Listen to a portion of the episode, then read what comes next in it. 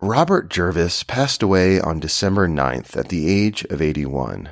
He was one of the major figures of international relations scholarship in the history of the field of the study of international relations. In October 2015, Robert Jervis sat down with me for a long interview about his life and career. He discussed how his upbringing shaped his worldview from a young age, and I kid you not, in the interview, he traces the origin of his most famous work, Perception and Misperception in International Politics, to an event when he was six years old. Robert Jervis was incredibly generous with his time. It was a long and thoughtful conversation about both his personal history and the origins of some of the big ideas that he brought into this world. This episode was behind a paywall. I've been doing this podcast since 2013, and the first couple hundred episodes are these kinds of long form interviews with people who have led interesting lives and careers in foreign policy. Those are now available only to premium subscribers, but I've brought this out from behind the paywall on patreon.com slash global dispatches today because, well, I know that his work impacted the lives of many people who congregate around this podcast. It was a great interview. Here is the late Robert Jervis from 2015.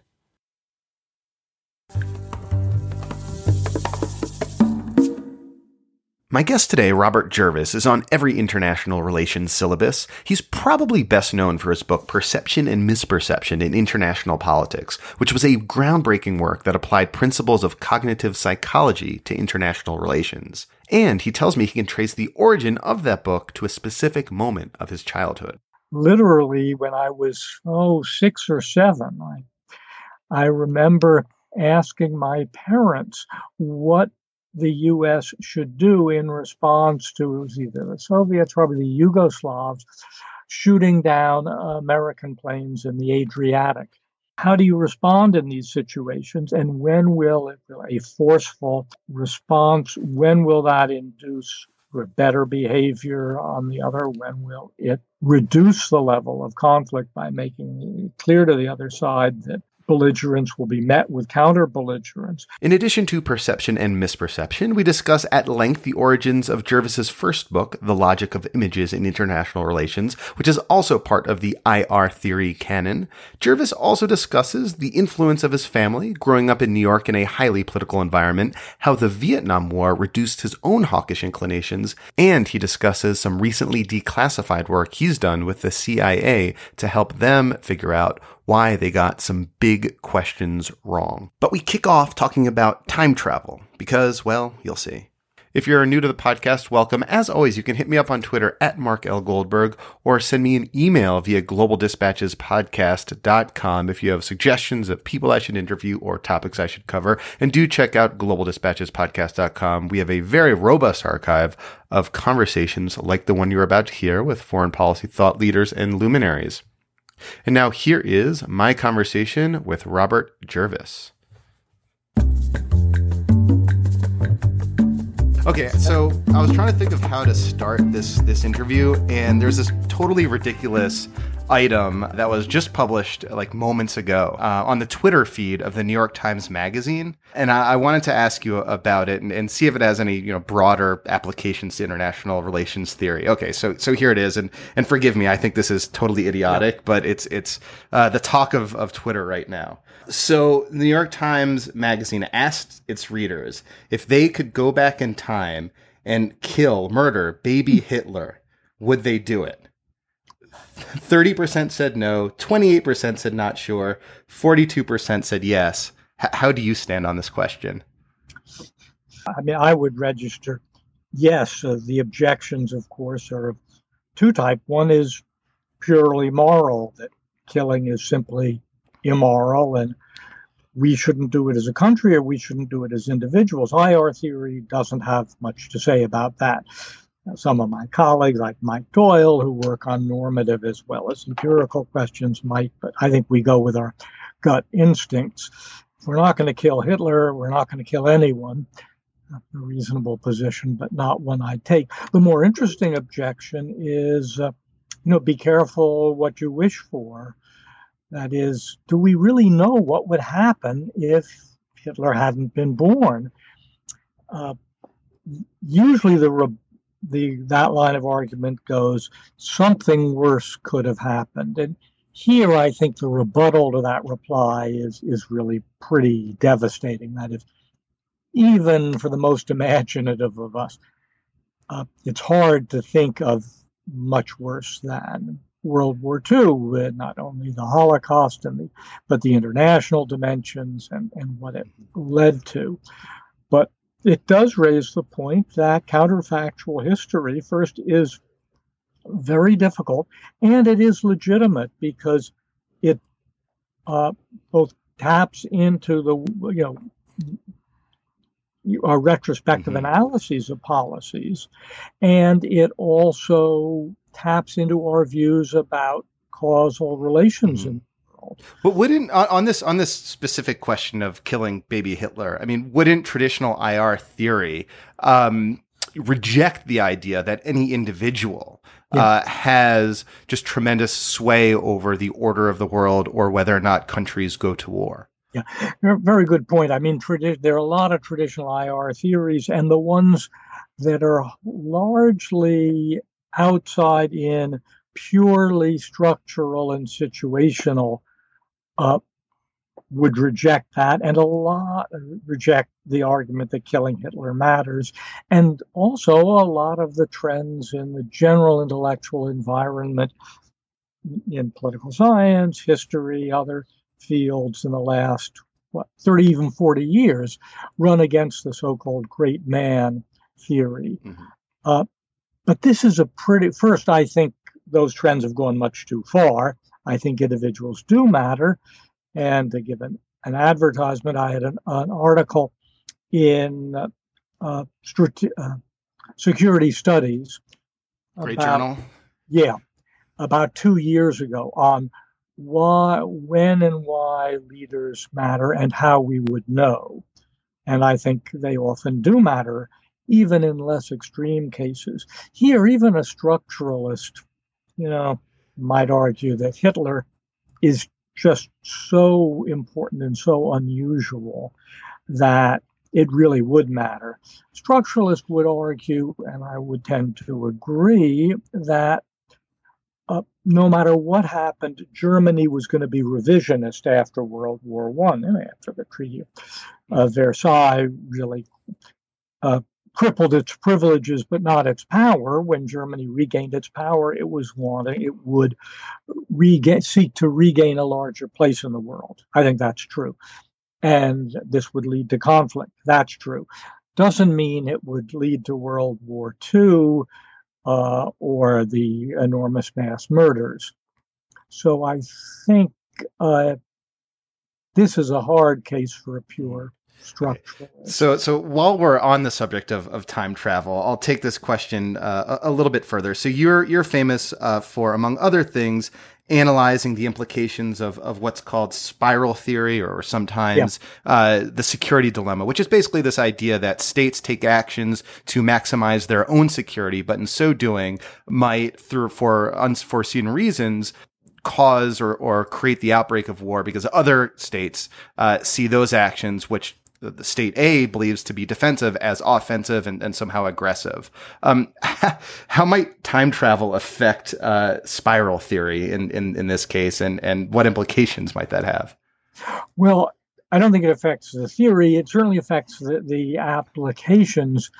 If we went back to the mid 1930s, and we see, I believe this is debatable, but I believe we see many of the decision makers in Britain, especially Neville Chamberlain, but a great many others, believing the spiral theory. That is uh, partly uh, growing out of their interpretation of 1914, believing that conflict with Germany is avoidable and that a hard line, or what we now call a containment policy, would be more likely to increase uh, disagreements and disputes and conflict with Germany, and that this was unnecessary, and that therefore a policy of appeasement should be followed. And as you may know, and some listeners will know, in the 1930s, the term appeasement was a favorable term. It was entirely non pejorative. It referred to making a situation more uh, peaceful, conciliating.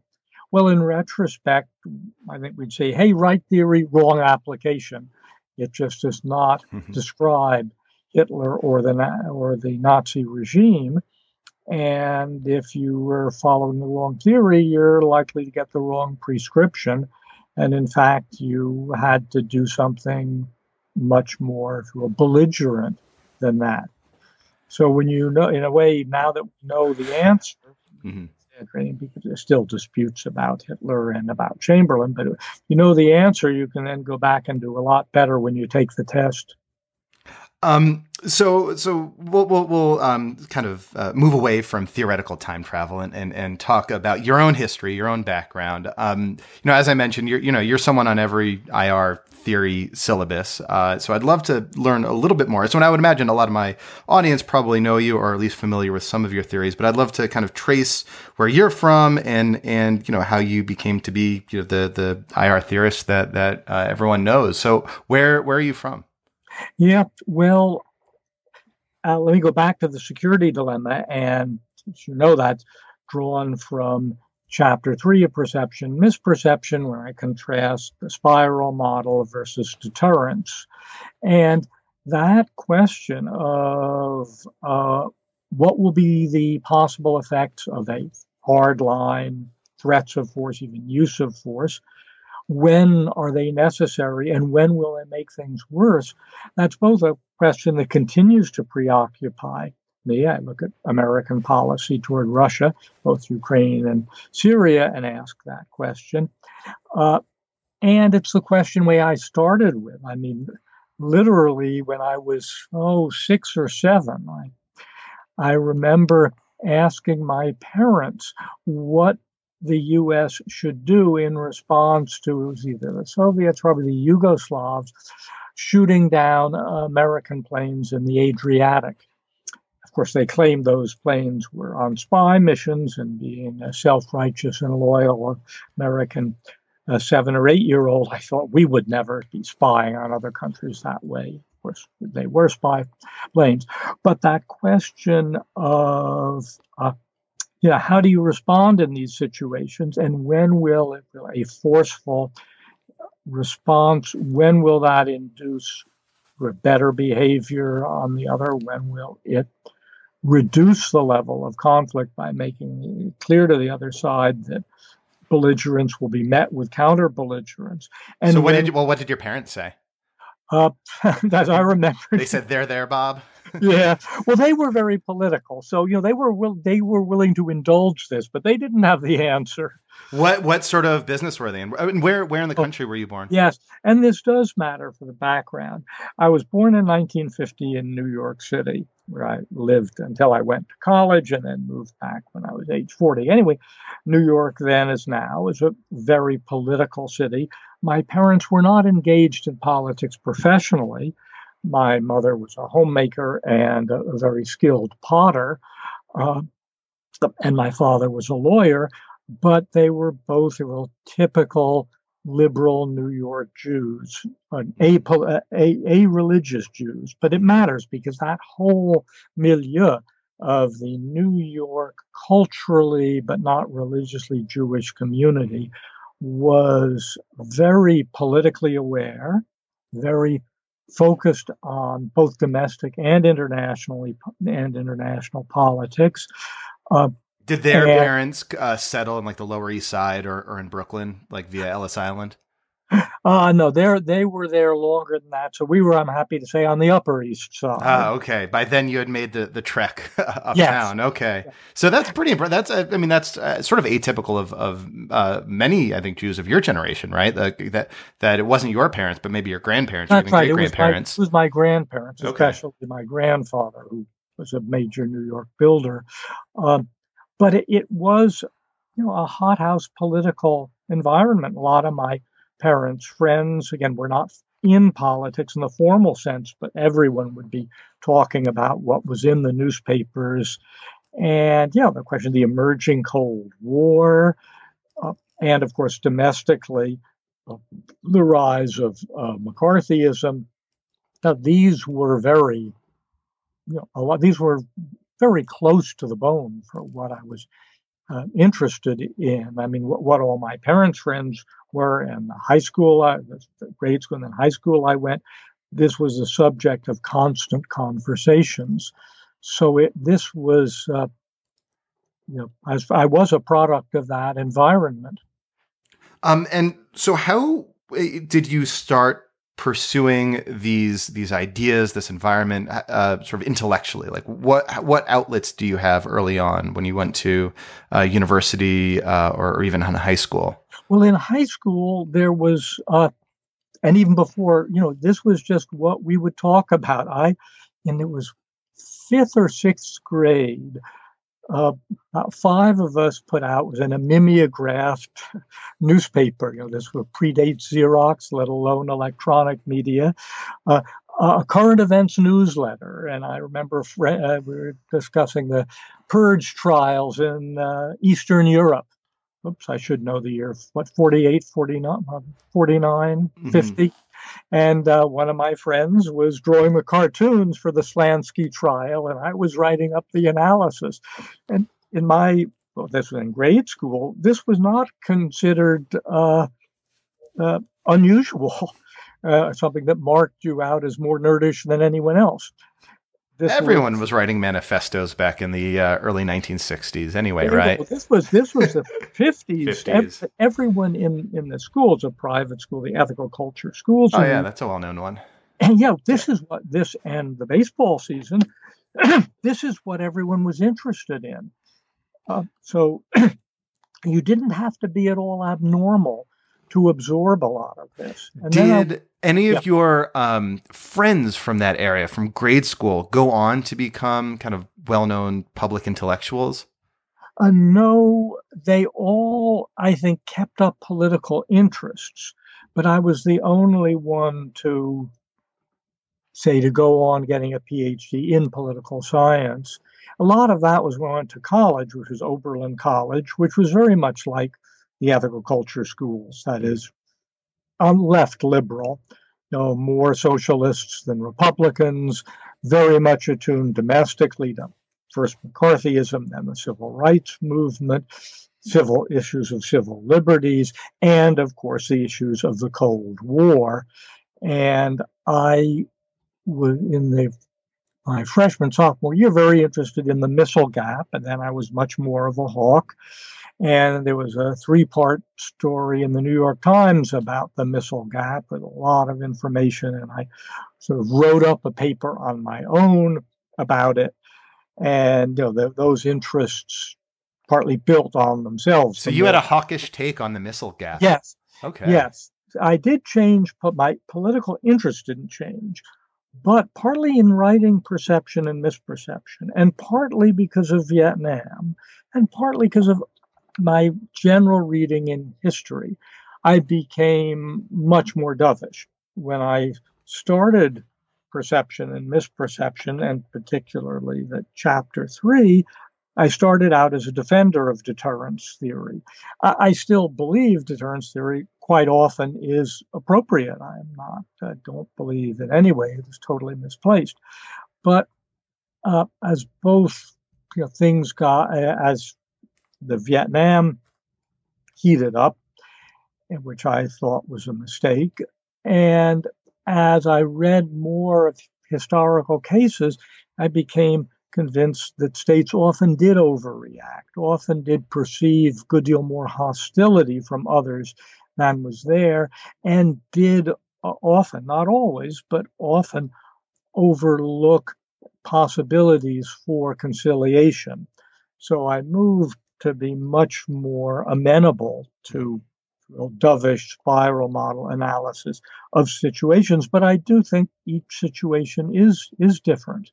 That's interesting. Are, there other um, IR theorists or, or, IR intellectuals who had that kind of similar shift as you? I mean, I, you know, that went from kind of yeah. being a little more hawkish and, and a little more, you know, cold warriors to having the experience of Vietnam fundamentally change uh, how they think the world is ordered?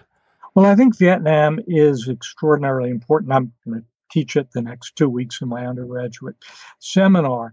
It was important to me, but not seminal because I already was deeply interested in politics. And in fact, uh, they, in the spring of 63, uh, for Chalmers Johnson's course on revolutions, I had written a paper on what we then called guerrilla warfare, you know, wars of national liberation, insurgency, what have you. And from writing that paper, I became convinced uh, we could not win a war in Vietnam, at least at reasonable cost.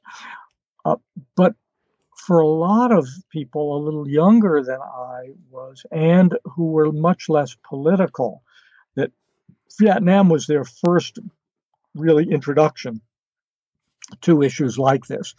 And many of them, although not all, but many were strongly against the war. And so they, it really shaped them in a very strongly dovish manner, in a very strong I don't want to say anti-American as well, but very critical of American. So, you, I mean, you keep saying and you keep coming back to the fact that you're very political, um, but you went the academic route, um, yeah. And and you know there is this kind of unfortunate, I think, um, yeah. divide between the academic community and the policy community, with the academic community oftentimes having very little um, impact yeah. and influence on on policy. Um, so when when did you decide that you wanted to you know become an academic? How did that decision yeah. happen? It's interesting because when I was going through graduate school, I thought I probably wouldn't. I thought I would go either into government or uh, more likely a place like Rand, which was the main think tank. There weren't a lot of think tanks. And that's in, the place where academics and research people who really want to have a direct impact on government policy go, right? To, to a place like Rand. Also, but the best thing, Rand in the late 50s and early to mid 60s was the best IR department in the country. I mean, it wasn't an IR department in an academic, but the people there, you look at who was there. I mean, Alex George, Bernard Brodie, the people who came out for the summers, Tom, you know, Tom Schelling, Bill Kaufmann, who were interested in national security. The best thinking was being done at Rand. Uh, but a couple of things happened that changed that, both changed Rand, changed me. I did have a summer at uh, the Hudson Institute, and I liked some of that. I liked dealing with Herman Kahn and Don Brennan and some of the others, but it was customer driven, and I didn't find that as intellectually satisfying. And then as the 60s went on, Rand lost a lot of its independence. It became more tied mm-hmm. to uh, the Defense Department. Not necessarily that it skewed what they were saying, but they didn't weren't doing the same sort of path-breaking mm-hmm. intellectual work. And then when I wrote, started working dissertation in roughly starting 65, 66, then at, at Harvard in 67, uh, I got into what later became the logic of images in international relations about signaling and deception. And that just drew me in deeper and deeper. And that was the first sort of really academic work that had just totally gripped me. And I thought, hey, that that's what I really, really like. Uh, so, so, let's talk about that. The the um, logic of images because that that was your your first published book, right? Yes. Yeah. Um, would would you just maybe briefly uh, describe for people who haven't read it? Um, and I, yeah. you know, I, I, I think I read an article uh, about it, but it was in grad school several years ago, so I'm struggling to uh, to, to come up with the, the main arguments. Yeah. But, but would you and just I, kind of? I'm not glad to advertise yeah. it because Please. I still think it's one of my best books, and people don't really understand it. And interestingly enough, it, it had very important implications from econo- into economics, not not as much in political science. The question was was initially working on perception. How do we tell whether states are aggressive or not? Right spiral model versus deterrence. But then led me to the obvious point. Well, that's half the side, but also states are trying to project images. Sometimes those images are true, sometimes they're not, sometimes they're images of more powerful, sometimes of being more belligerent than they are. Often it's in the 30s, Hitler making all these efforts to show how peaceful he was. So I said, you know, I should really look at that. How do states project images? And also, Erv Goffman, who was a brilliant sociologist then at Berkeley, where I was a graduate student, had written a book of, called Presentation of Self in Everyday Life about how individuals project image, what now that's known as impression management. Um, and also, I'd always, from the beginning of when Tom Schelling's book started coming out in 59 or 60. Is it Arms and Influence you're, you're referring to? Uh, no, uh, the first one, Strategy of Conflict. Okay. Arms and Influence, got to tell a story about that in a minute, comes later, but same sort of thing. And I saw those two strands as coming together on how states tried to manipulate the images others had for their own good reasons. Now, sometimes it would be for greater cooperation and peace. This is not necessarily malign. And then that led to the basic question, and as a per- perceiver, what is the value of various kinds of information you're getting from the other side? Uh, why should I, as a what as I should I as a perceiver pay attention to? And the obvious thing is, well, we pay attention to deeds, not words, but this isn't true. There are a lot of deeds that can be deceptive, and a lot of words are true. And if words had no meaning, people wouldn't talk. You wouldn't have diplomatic conversations if words were meaningless. The fact that there's so much diplomacy indicates it has some value. So instead of words and deeds, I talked about signals and indices. And indices are actions, they can be verbal actions, uh, as well as the deeds and symbol, symbolic actions uh, that are believed to be somehow samples of the behavior of concern or to be inextricably linked to the characteristic that you think will predict the other side. Could could you maybe use a more contemporary yeah. example to describe the the processes that you're talking about? Yeah.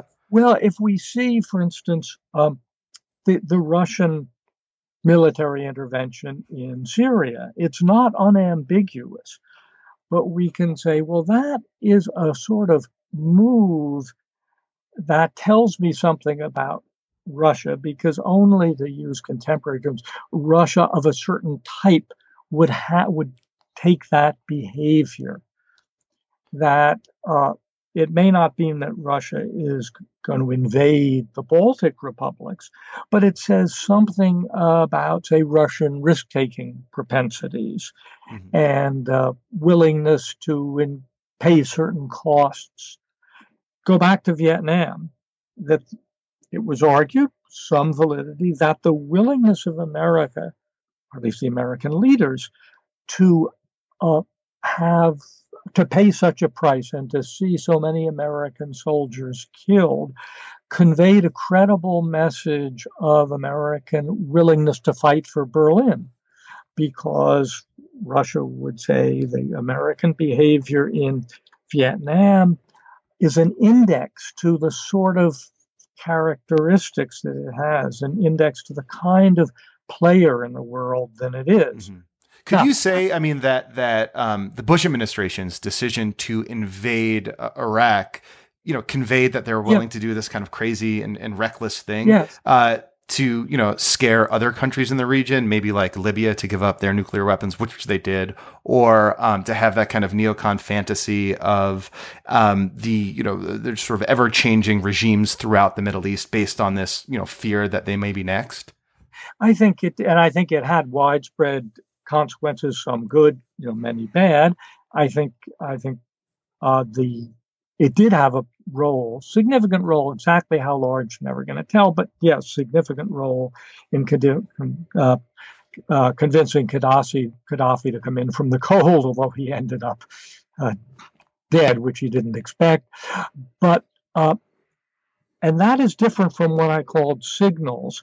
Signals are statements or action which gain their meaning through implicit or explicit agreement among the participants the fact, uh, and that's true for language. You know, the meaning of words is is by and large arbitrary, and they carry meaning because we've agreed as to what they mean. And so I played with the distinction between signals and indices as ways in which states projected images in different ways, and then how either could be used for deception and how they were judged. So, how um, controversial in academic circles at the time was this idea of applying principles of psychology and social psychology yeah. to international relations? Like, how were you received by your colleagues? Well, this I want to stress before I answer that. This, the signaling, is really almost completely non psychological. Mm-hmm. It is really it was what I call now premature social constructivism, because there wasn't such a thing then. But it really was partly constructivist for saying people are constructing the meaning. And it was premature rational choice, because rational choice hadn't entered political science, because I worked out a somewhat rigorous and really fairly deductive approach to this. And it had its influence because I was working with Tom Schelling, and so was Michael Spence, who's graduate student in economics. And Mike read the manuscript and thought it was very interesting, but for his purposes should be done differently. And he then did his work on labor market screening and costly signaling that led to the enormous work, led to a Nobel Prize for him. Alas, not for me, but uh, his Nobel not Prize. Yet, not yet. Not yet. And all the work in mostly in economics on signaling and that work actually came back into political science, although I think the way it's done political science often is quite simple minded.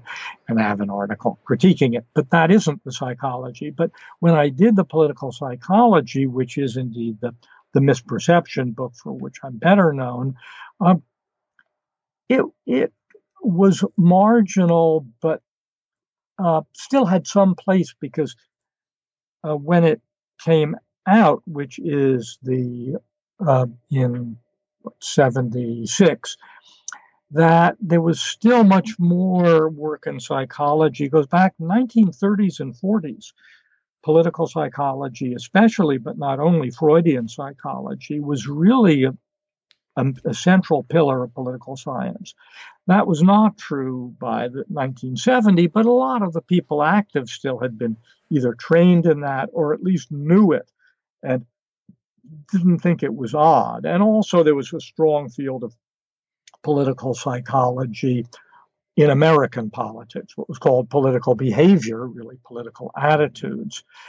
So, you know, it was considered, I think, a little odd or odd enough to be considered original. Uh, not quite in the mainstream, but still at least uh, not a total renegade.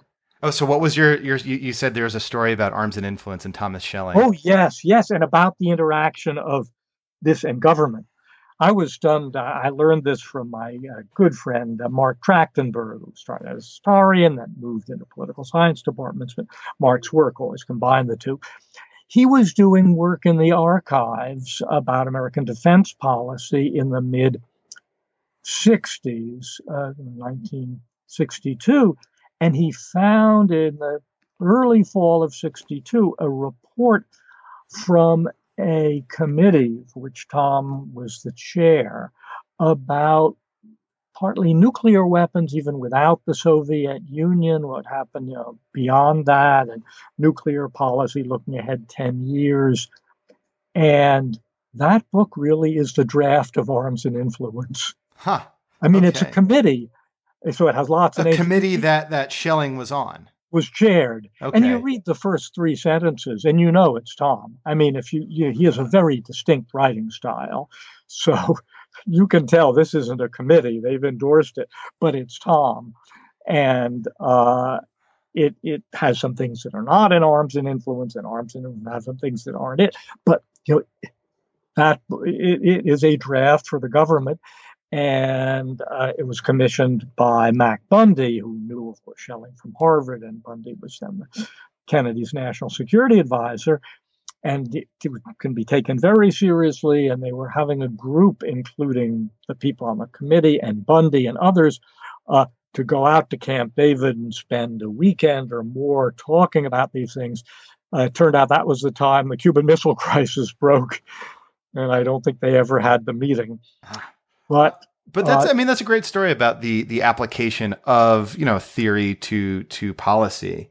Um, it, eh, so fast forward to, to perception and, and misperception uh, in international politics, your, your, second book and, and you know the one that you're probably most famous for. Yeah. Um, I mean, you said the kernel of that idea came when you were just a child. Um, yeah. But uh, did you, after having written that book and, and having it out there in the world, see any sort of direct policy implications from having written it or consequences? Well, a couple of things. I, I did it made me see the world differently. I mean, before I started, I was not really deeply attuned to the cognitive shortcuts people use. I'd, of course, read the work of Simon and, and a little less relevant, but so partly of Ed Lindblom about, in effect, what we now call heuristics and biases, the term coming out of the later work by Tversky and Kahneman that I also drew on and feel is very valuable. I sort of knew, but you know, it was not deeply embedded. In writing that book, seeing the large number of cognitive, well, of times when people went wrong, something increases humility, it led me to be much more aware of common misperceptions and when I I I hope I'm able to avoid some of those pitfalls myself. And it led me also to see how that was relevant for policy making. And the book was read not by somewhat policymakers, but read by people who were in or were going into intelligence agencies, especially CIA. And then what happened in the late 70s, or really, I guess, right, you know, soon after the book was published, uh, Bob Bowie was, who'd been the director of the Center for International Affairs at Harvard, so been there when, when I was an assistant professor at Harvard, was in a, went in as a, a deputy director of CIA for intelligence analysis. And so he asked me to become a consultant to CIA because he was familiar with my work, uh, partly on deception, but more on the misperception. And so I was able to then and in many years later work with people who are doing intelligence analysis on hey how do you not always get it right we're never going to get it right mm-hmm. but how do we build in some uh, checks on common misperceptions so if it's declassified by now if you're allowed to talk about it like what sort yeah. of of issues were you working on then in the late 70s uh, in the cia like what were the the big you know things that they were coming to you with well, there were two things. I did some work on Soviet intentions, which was the big political issue. You know, detente at this point was falling apart. Soviets also were building up missile forces. Uh, this was the time of the so-called CIA Team B report in, in 1976. Will you explain that for people who aren't familiar? Oh, sorry. Yeah, there's a big debate in late 50s about whether the Soviets thought they could fight and win a nuclear war. CIA and the by and large said no. Then uh, a lot of the conservatives felt no, the CIA is much too complacent. And there's political pressure and intellectual pressure, legitimate pressure, to re-examine these estimates. And so, under George Bush, as head of the director of Central Intelligence, they set up, in effect, a red teaming exercise within CIA. It was known as Team B uh, to, to, do the alternative to the so-called Team A, which was the regular analysis. And Team B was led by Richard Pipes, a very distinguished historian of Russia and the early years of the Soviet Union. And uh, they have, the study was highly classified, but really the guts of it were not classified, and Pipes published in commentary an article why the Soviet Union thinks it can fight and win a nuclear war. A very important article, which I think history and declassified documents on the Soviet side has showed is pretty clearly wrong in most, not all most of its things.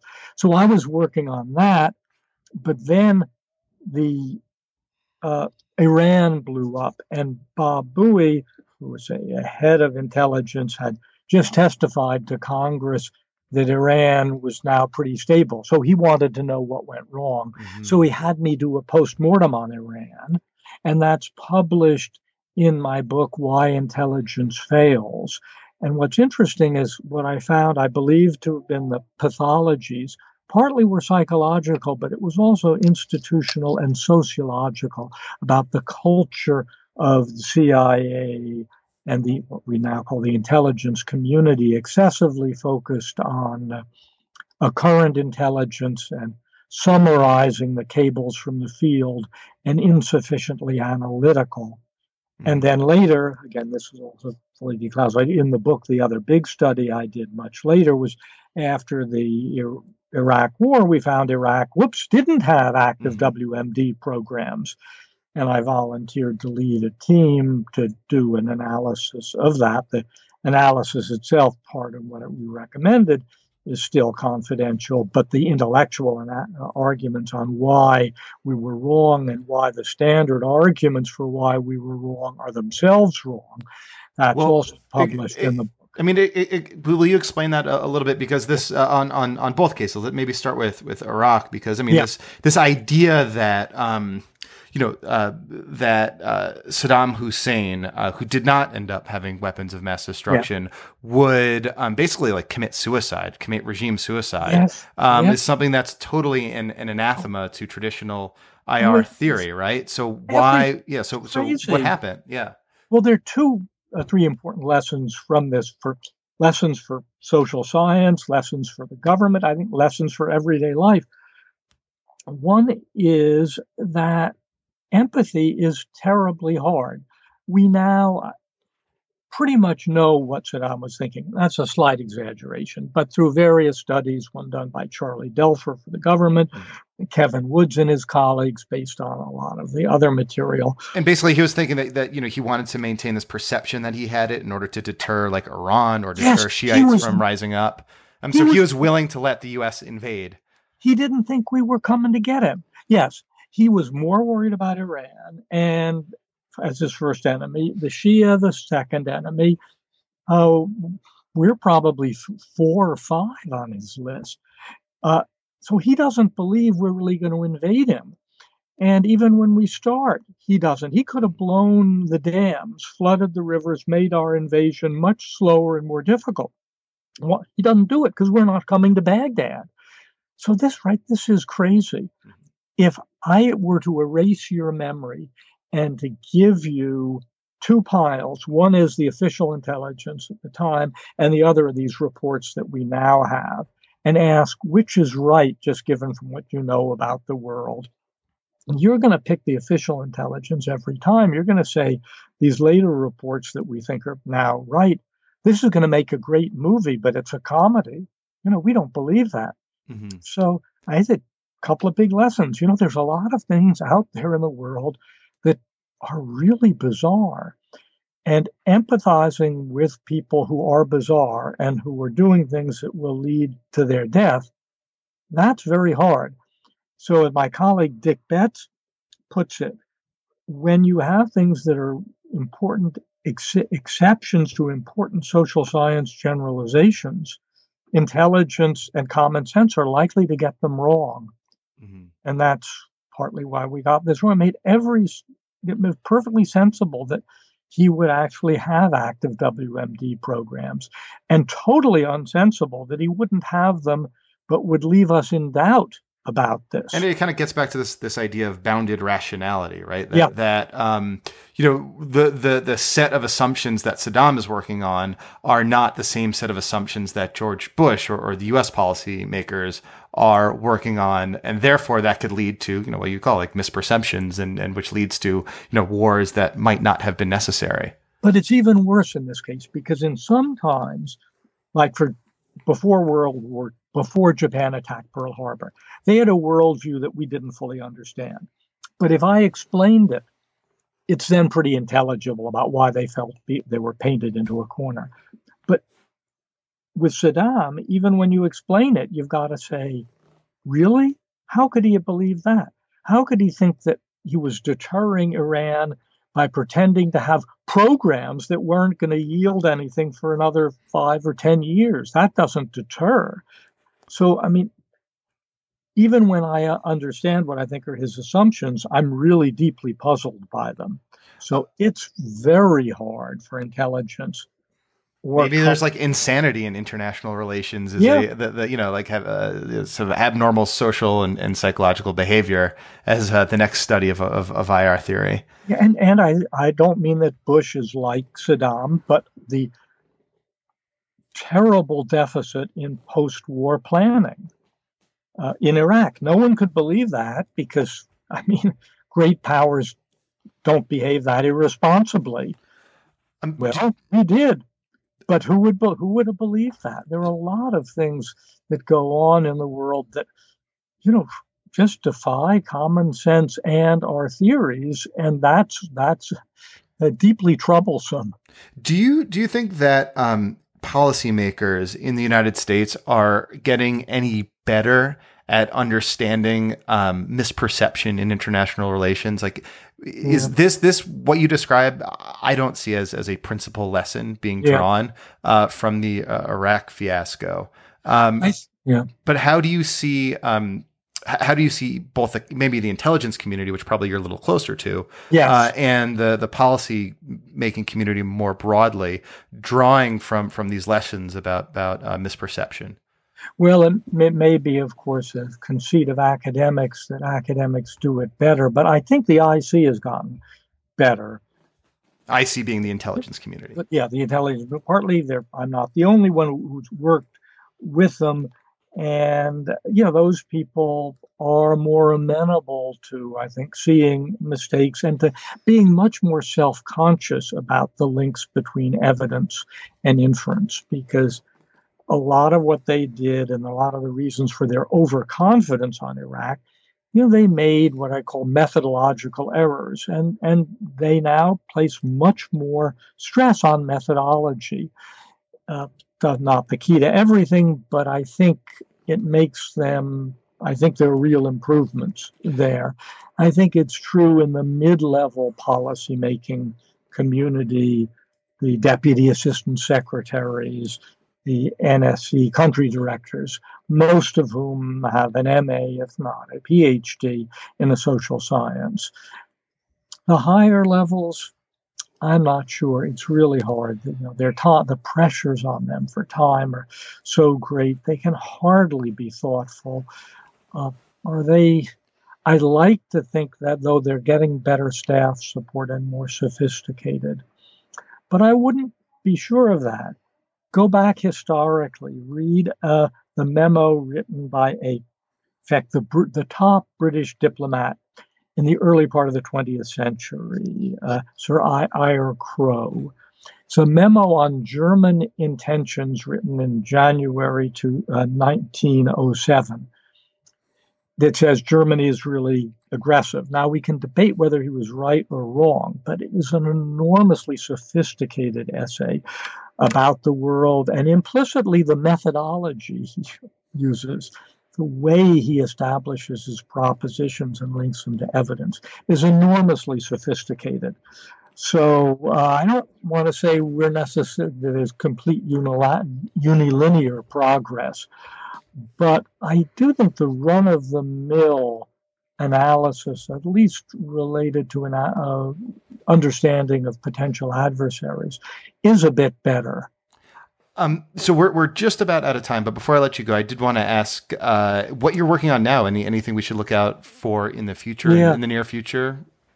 I'm I'm thinking a lot about Iran, about Syria, and I've worked on some negotiations with Iran on the basic question of how you deal with troublesome actors and avoiding spirals. What I'm writing now is a new introduction to perception and misperception. I'm not going to rewrite the book, it would just take more more years than I have left. But I'm doing uh, there'll be a very very long foreword that will talk about where my thinking has progressed in what will be the you know, 40 years since I wrote the book and where the new psychology is going. Can you give us a, a tease of, of how yeah. you might approach, say, ISIS in this in this oh, formulation? ISIS, oh, I'd rather not approach ISIS. Uh, very hard to understand. Uh, I would say a little related to ISIS, but the thing I'm stressing in the foreword is that, uh, um, and linked to what we've been talking about, the role of emotions in politics and indeed general life is much greater than I gave in perception, which was, if you will, purely cognitive.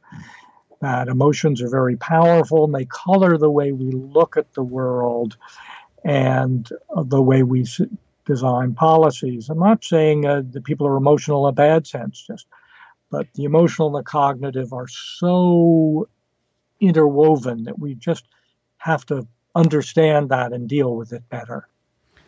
Uh, well, Robert, thank you so much for your time, for speaking with me, and uh, you know, for for increasing my own and, and I think a lot of my listeners' understanding of how the world works. Glad to do it. All right. Well, thank you all for listening to this conversation with Robert Jervis, who died on December 9th, 2021, at the age of 81.